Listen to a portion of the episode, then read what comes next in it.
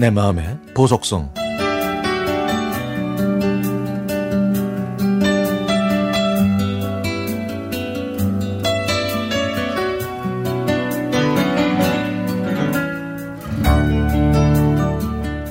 저는 오래전에 우리나라와 일본을 오가며 직장 생활을 했습니다.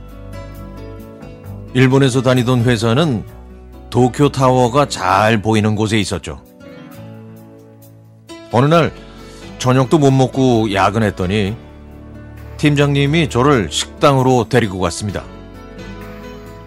그 가게는 제가 평소에 가끔 오가던 길이었지만 이런 가게가 있는지도 모를 만큼 작고 허름한 곳이었습니다. 라멘야라는 이름이 쓰인 간판을 좁은 입구 앞에 놓았던 그 라멘집.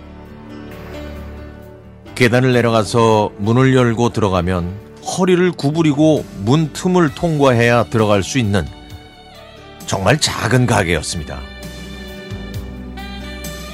다섯 명 정도가 앉을 수 있는 카운터가 있었고요.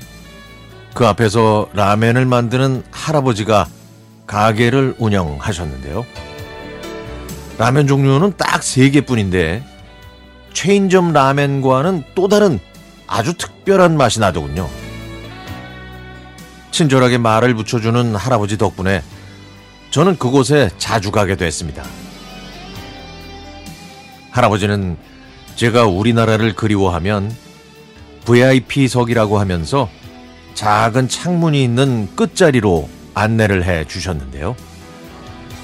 그 자리에 앉아서 도쿄 타워를 보며 라멘을 먹었고 서러워서 눈물을 흘릴 때는 아무 말 없이 갑자기 주먹밥을 불쑥 내밀면서 저를 위로해 주셨습니다. 혼자 사는 제가 거의 매일 라면만 먹는 게 안쓰러웠는지 가게에 가끔 나오시던 할머니가 제 덮밥을 만들어 주신 적도 있었죠.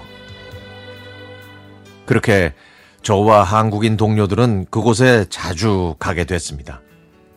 그랬더니 우리 회사에 입소문이 나면서 회사 사람들도 많이 방문해서 아주 시끌벅적한 가게가 되고 말았네요. 하지만 그 즈음에 결혼한 저는 우리나라로 돌아왔는데요. 일본을 떠나기 전에 마지막으로 그 라멘집을 방문했더니 할아버지는 저에게 왜 그렇게 바쁘게 사냐고 물어보시더라고요.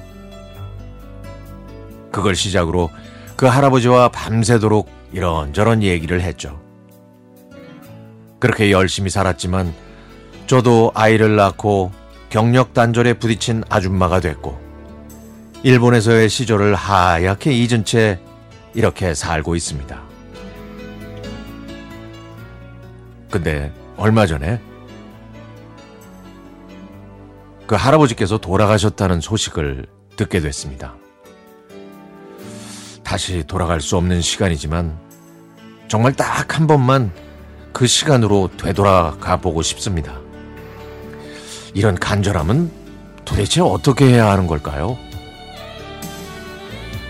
제가 오지상 하고 가게 문을 열고 들어가면 이라샤이! 라고 외치던 할아버지의 시원한 목소리.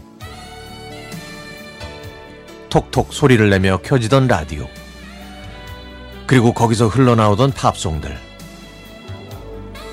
저는 할아버지가 어떤 음악을 매일 들으셨는지는 잘 모르지만 아마 오래된 팝송들이었던 것 같아요. 할아버지는 수증기 가득했던 그 작은 공간에서 어떤 노래를 들으셨을까요?